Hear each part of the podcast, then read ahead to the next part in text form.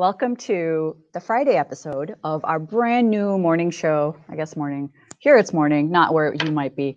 That streams all over the world, um, focusing all about the coolest tech from Microsoft and from other places as well. Your Friday host, one of them, will be me, Dona Sarkar, and joining me is the amazing Matt Soka. Hi, Dona. How are you? Awesome. How are you? I'm doing super great. And we're both here at Channel uh-huh. 9 and beautiful mm-hmm. Microsoft mm-hmm. campus. It's so good to be, well, kind of back. We made a special trip over here. Mm-hmm. And we are social distancing in different rooms. Yes, we are. yes, um, we are. So, speaking of super social great. distancing, uh, Matt, do you know what next week is? National Peanut Butter Lovers Day. That's one of the things. But in fact, it's, it's also Ignite. Ignite. Oh my gosh, Ignite. And you know what?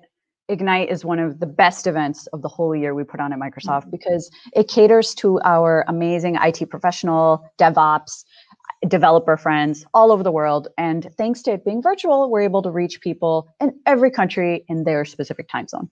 What are you looking forward to at Ignite?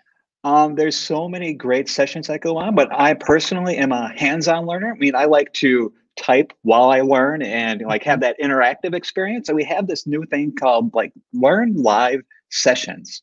Mm. And what you can do is you can go through and talk with our subject matter experts. So the people at Microsoft who are doing the products, and you can actually essentially you're sitting with them and you're learning from them as they go through the products. And so like there's these we have Microsoft Learn, Dona, and I'm sure mm-hmm. you're well aware of that because you've a little bit. Yeah, you help out with it all the time, and it's like these free online self-paced tutorials. And so you sit with the Microsoft subject matter experts and these learn live sessions, and you walk through these these modules live, and it's super cool. And that's what I'm looking forward to the most is going through that. So what I love about these learn live sessions is it gets rid of all intimidation factor where someone may say, Hey, I have no idea what this Azure thing is. Everyone keeps talking about the Azure thing. How do you even start? So, this is a very, very good way to go immerse yourself in a technology that you might be curious about, that you might have dabbled with, and not really sure where to start, because you have someone from the product team or the advocacy team legitly walking through the Learn module one line at a time. So, they'll be like, Step one, open Visual Studio, open Visual Studio. So, they will do each step. I think they're like 75 minutes. So, it's like quite yeah. the deep dive. Yep. Right. And there's and, yeah, and there's oh, 10 of them.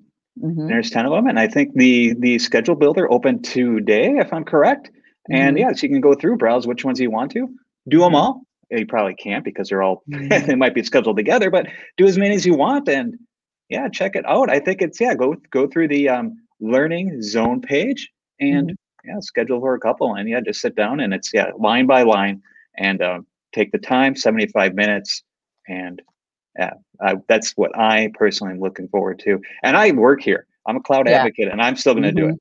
I'm still going to take time to because there's so much I don't know. I mean, look, Microsoft Learn is humongous. It's huge. There's so much content out there, and it's well worth it's well worth the time. And I'm that's my that's my Ignite special. I cannot wait for that. I know which one you should take. Yeah.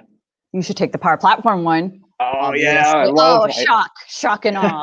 I love me some power, especially mm-hmm. Power Apps. Oh, I could talk mm-hmm. all day about it. So so could you. So. Oh, all day, and I do. Um, but in fact, Greg Hurlman and April Dunham from our advocacy team are actually going to be doing that Learn Live, and both of them have been with Power Platform since legitly day zero and they are expert expert. So we highly recommend if you're even a little bit power curious you could have been a traditional developer like matt and i. We've been writing code for like way longer than we care to admit. Or you might come from an it background or you might come from a productivity suite background. You may have never coded in your life and that's okay because they will take you through how to build your first app that runs on one of these from scratch from scratch and over 75 minutes there's a whole active q&a going on so one of them will be demoing the other one will be answering questions so this is a very good time to get one-on-one time practically with these two incredibly smart knowledgeable people so mm-hmm. big shout out for the power platform learn live got to shout it out and even better dona is that there will be learn live episodes right here on mm-hmm. learn tv so if you That's miss right. it you can't make it totally check mm-hmm. it out here on learn tv yes. as well learn live learn tv it's all learn, learning all the time. All learn all the time. Yeah. Wonderful.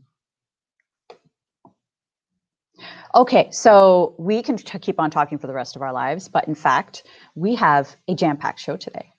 Um, I don't know if you saw the agenda because we're really good at rehearsing, but um, coming up is uh, Betsy Weber, our amazing friend who leads MVP communities all over the world, talking about talking with uh, one of our incredible Power Platform MVPs, Mary Thompson. Then we've got Scott Stanfield, who's going to share why blue LEDs changed the world.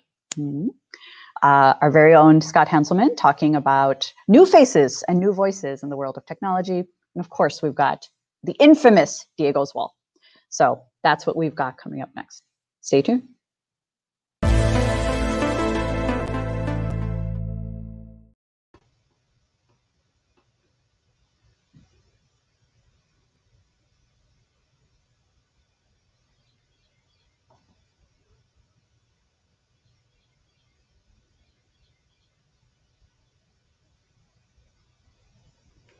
Okay, so uh, Betsy's just getting unmuted because all of, just like all of us, we were like, where's the mute button on this thing? It's just crazy pants. But anyway, Betsy is based out of Michigan, where we're both from, and we're scheming and scheming on how to grow our MVP population all over the world. Betsy, are you unmuted? No. Okay, so no problem. I will keep talking. So we've got Ignite coming up next week, and some of you are like, "Hey, what what are you announcing?" If you like mixed reality, you need to tune into day one. I am not lying. You need to do this. Some of that work has been going on for years, and it is super cool. Um, I'll be hosting on day one and day two, tons and tons of new things from mixed reality. All right, uh, Mary. Before I go off on a mixed reality tangent, tell us about you. Like, tell tell us who you are, your story, your passion about Power Platform, etc. Yeah, so I've been working with the Power Platform for about a year and a half, maybe two years now, um, since June, I guess, of 2018. It's been super exciting. It's really changed my life, and I think it's really one of the things that maybe helped me become an MVP is really getting kind of tied into that community. Community has been everything in my learning adventures, um, and I think that that's pretty been pretty exciting. You know, kind of the Power Platform community all tied together. Mm-hmm. So you became an MVP last year. So happy. I'm so glad I got to meet mm-hmm. you before the great shutdown that we're in. Right. Um, so tell us, how did you become an MVP? Many people want to know, like, lead us the way. And you're so open and wonderful and vulnerable about sharing your story. So can you tell, give everyone a little peek? Yeah, it's funny. I was just uh, somebody messaged me on Twitter this morning. They're like, "Well, how did you become an MVP?" And um, actually, two other friends of mine, Shannon um, and Kristen were both uh, recently started this uh, WIT MVP show. And so somebody asked us about that. And so, long story to say is I think everyone's journey is really quite different. Um, but it's about really like, how are you helping the community, your contributions? And to me, it's really important because I think that the community and other fellow MVPs absolutely saved my career when I first got into technology. And so I think that the MVP community is really about giving back and helping others as well. I love that. And you especially are such a giving person. I've seen you jump on calls with all sorts of people saying, Hey, I'm ready to assist you with building your Power App or your Automate, whatever help you need. And I think that is such a hallmark of being an MVP before you're even an MVP. So thank you.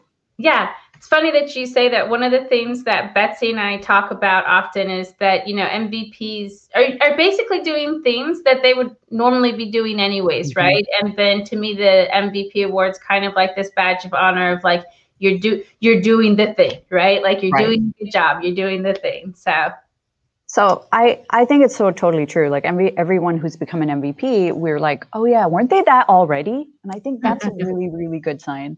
So, speaking of the MVP program itself and the benefits of being one, what do you think are some of the benefits? Because you were already doing the work. So, what are some of the perks? Why should people be interested? For me, I think that there's a couple different benefits. Um, I really love the opportunity to be connected with so many different people around the world that can fill in with those skill sets that I don't have. I do a lot of work in my local community, and guess what? I don't know it all, um, but I need other people that do. So I love having access to that community. And then this is kind of embarrassing, but I just found out recently that one of the main points of being an MVP is having a direct access to the product groups and being able to kind of share mm-hmm. and vocalize on the different products that we're using. So I'm super excited to start utilizing that part of my MVP mm-hmm. uh, package per se. I love that. That's one of the main things we actually rely on MVPs for is to bring us the feedback from the community that we may be missing.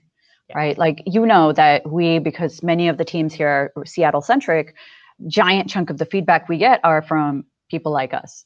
But we really, really rely on people like you to bring us feedback from communities all over the world, especially someone like you who has such a cool, interesting side thing. Can you tell us about your personal mission called World Max? I'd love to hear about it. Yes, I'm always super excited to share about it. It came across after going to an app in a day class. And basically, I'm on a world mission to empower as many people as possible to reach their maximum potential using the power platform. So it's like when you have like exponentials, right? So if you take something to an mm-hmm. exponential power, it grows that much quicker. And that's the same thing when you add the power platform to anything. So I'm just here to share, um, share the platform and share the knowledge and help encourage others that maybe don't think that they're capable. Mary, you are such a gem because you you've you've been in this position before where you come from very challenging background. You've overcome some extraordinary things. If you don't know Mary's story, you should go look it up and you should tune into Ignite because she's spoken at many of our Ignite and Build conferences and her story of being a single mom to, you know, really struggling to survive with her child to becoming one of the leaders in the power platform space is just extraordinary. And I just adore your story and I adore you and your work so very much. Thanks. Thanks for having me here today, Dona. Thank you so much. All right. Now we're going to head to Scott Stanfield and my lovely co host, Matt, to talk about why blue lights change.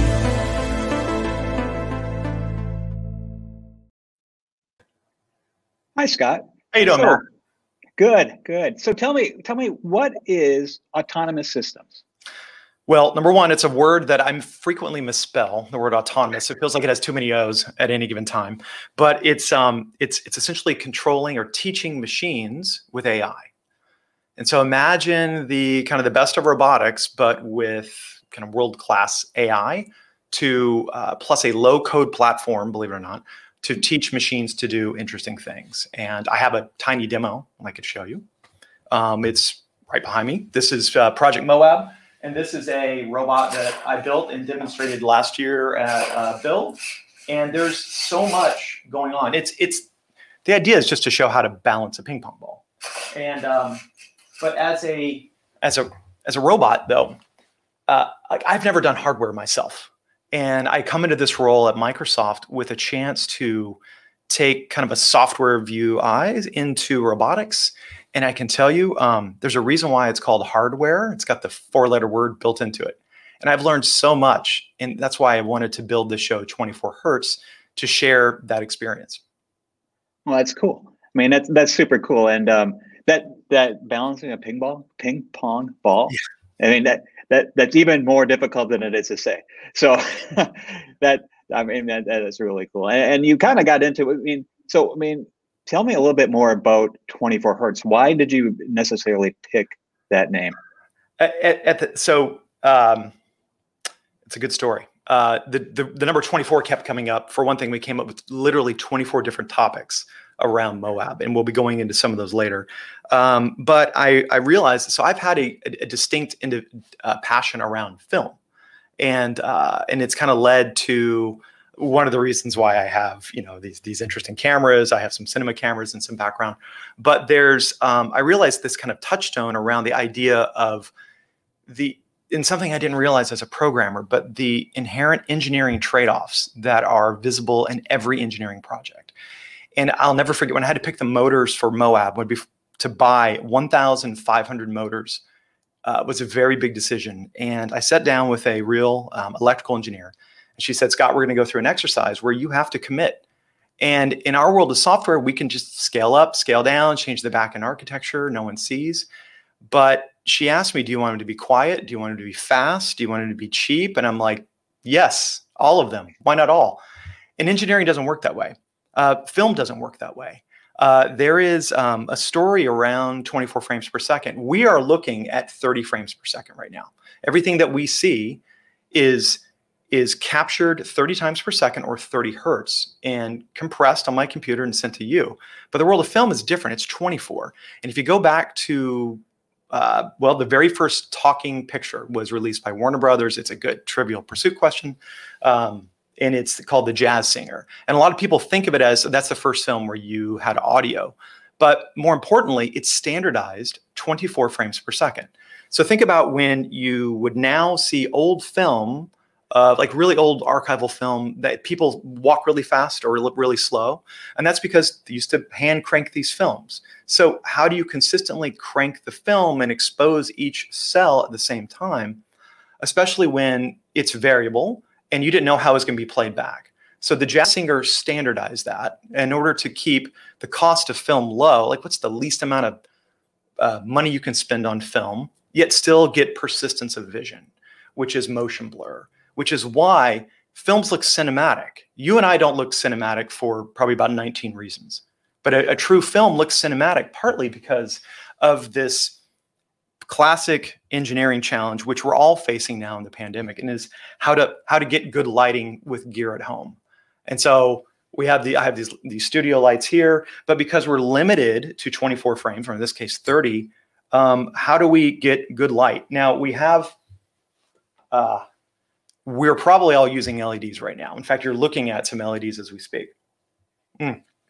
This I have I have here a tiny uh, blue LED, and uh, not only is it kind of harken back to this this exposure triangle, but the idea of like I didn't know how to make this light consistently before like really diving into this show.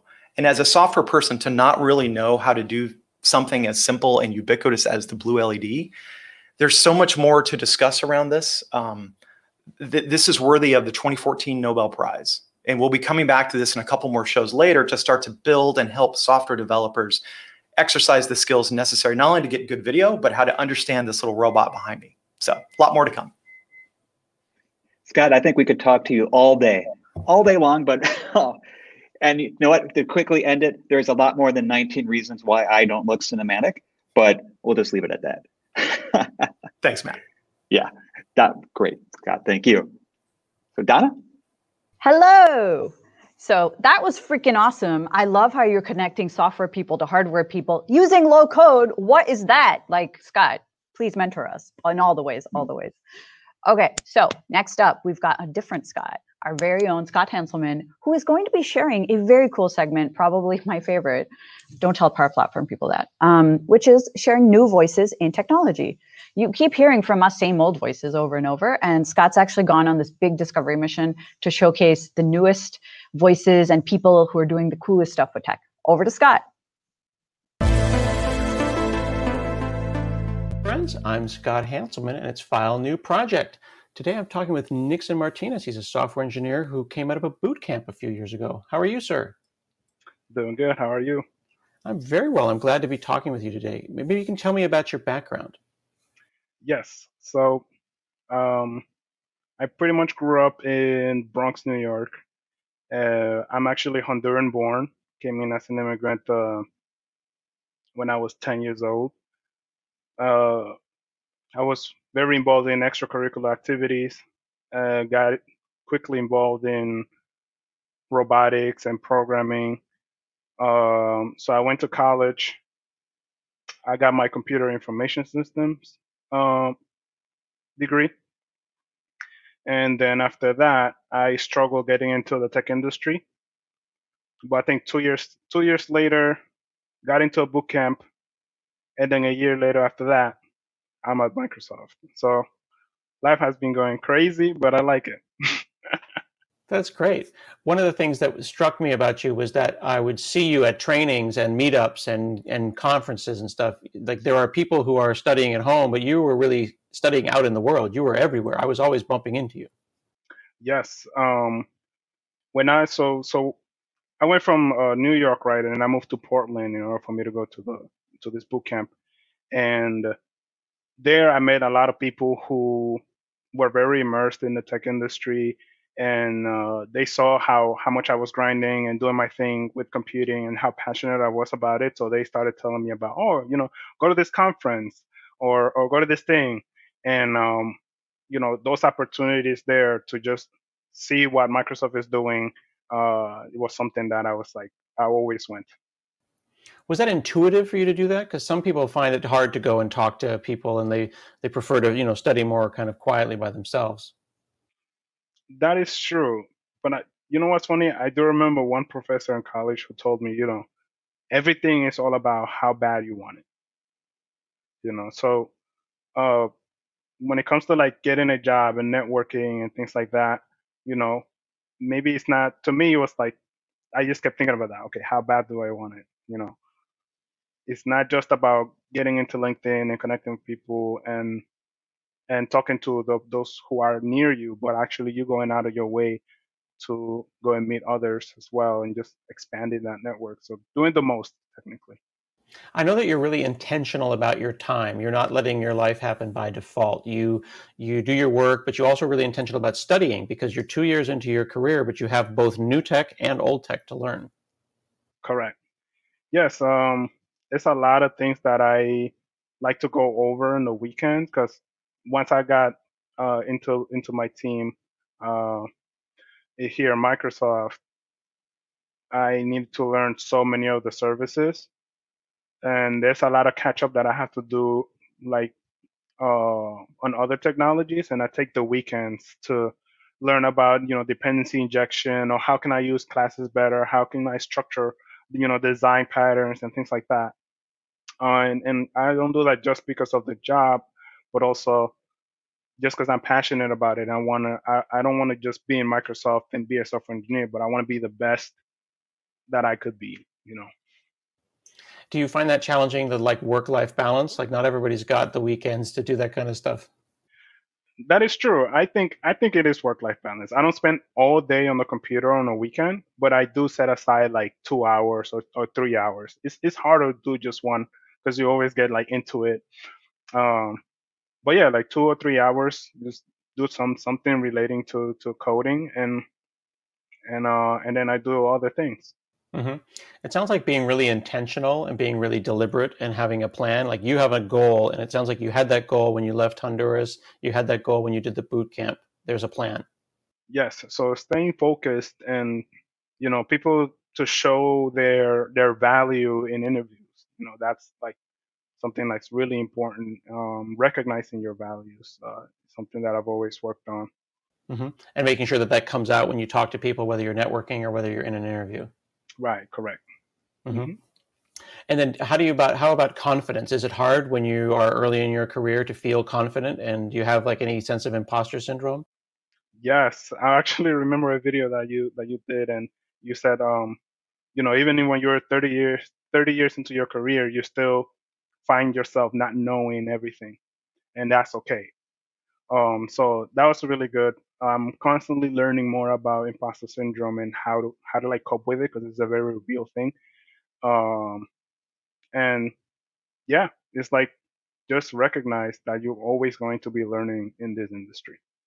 That really is the thing. It's not about learning a language; it's about learning how to learn, and it sounds like you're doing that. Correct. Yes, I'm. I'm just go for it. Fantastic.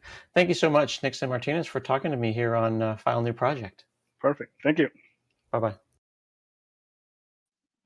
Ah, thank you, Scott. And so next, we're going to invite one of my newest inspirational people, Diego, back for Diego's Wall.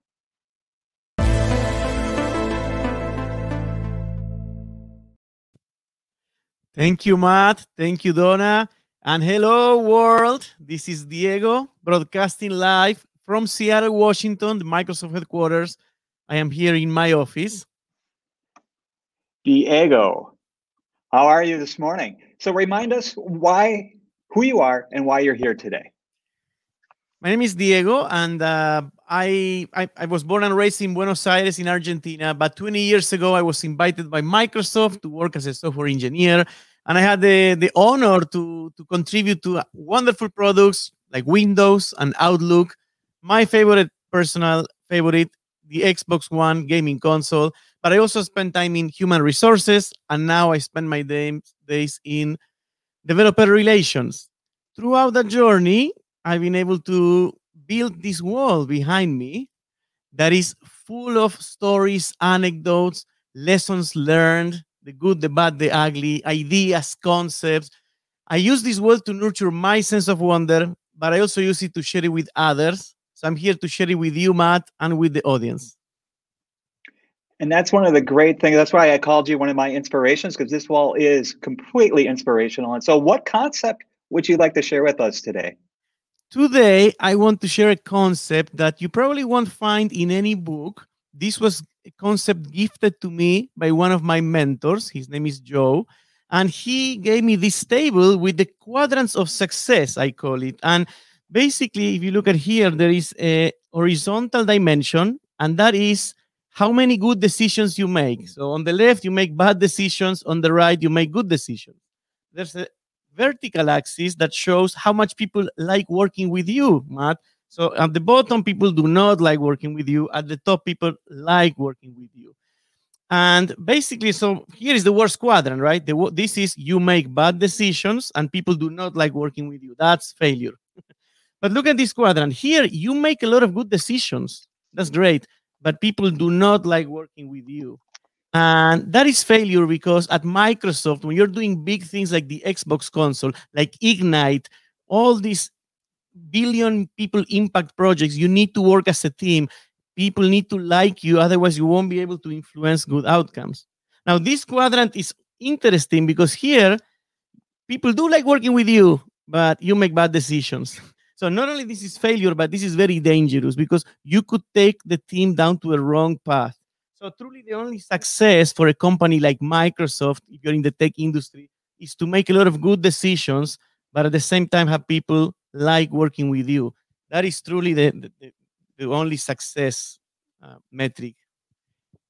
I would I would argue that that's the only success metric really for for life in general. So would you have any call to actions for our for our viewers today based yes. off of that? I was thinking this morning, how do you actually accomplish this? How do you make a lot of good decisions and have people like working with you? And it's counterintuitive because initially one would think, well, to make good decisions, I need to learn a lot about the industry, about my company. And to have people like me, I have to learn a lot about them, how to treat them. But the truth is that the best way to make better decisions and to have people like working with you is to know yourself to get an emotional education this is something we don't get at school we don't get sometimes in our in our families and today so i want to recommend this book. It's called the school of life an emotional education by my favorite philosopher alain de botton. Please check it out. Let me know what you think. It has helped me understand myself better. Matt we are very complex machines homo sapiens and you know there's a lot going on and and we bring all our personality our baggage our histories and projecting onto the office onto the other people. So understanding ourselves is the gateway to making better decisions and have other people like working with us which is only truly the only way to succeed at a company like microsoft so hope that people check it out and i will have more for you next monday awesome thank you very much diego i know that book will be in the show notes. So if people want to check it out, um, I think they definitely should. Dona, what did you think about the show? Hello World, the last show of the first week. I thought it was amazing. I, you know what? My mind is blown. I learned so many things in the last 25 minutes. Like, whoa, I didn't know that. Whoa, I didn't know that. Usually I'm like a huge know it all, knows everything. But wow, you know, I did not know about that book. I didn't know about the blue light thing. I didn't know that there's a low code tool to connect software and hardware together. I didn't know about this wonderful young man who works in our company from Honduras. And, you know, I also didn't know we had 10 learn, live sessions. I probably should know that information by now. You know, what what about you? What what did you think? Like, was this exciting? Would you do this again? It went too fast. I mm-hmm. thought it mm-hmm. was great. And I, I can't wait the next week. Mm-hmm. So I mean, so I, I, hope all our I hope all our viewers enjoyed it as well. I mean, there were so many interesting people mm-hmm. involved in it. So oh, by the way, you know why all y'all should come back next week? because it's going to be Ignite recap time.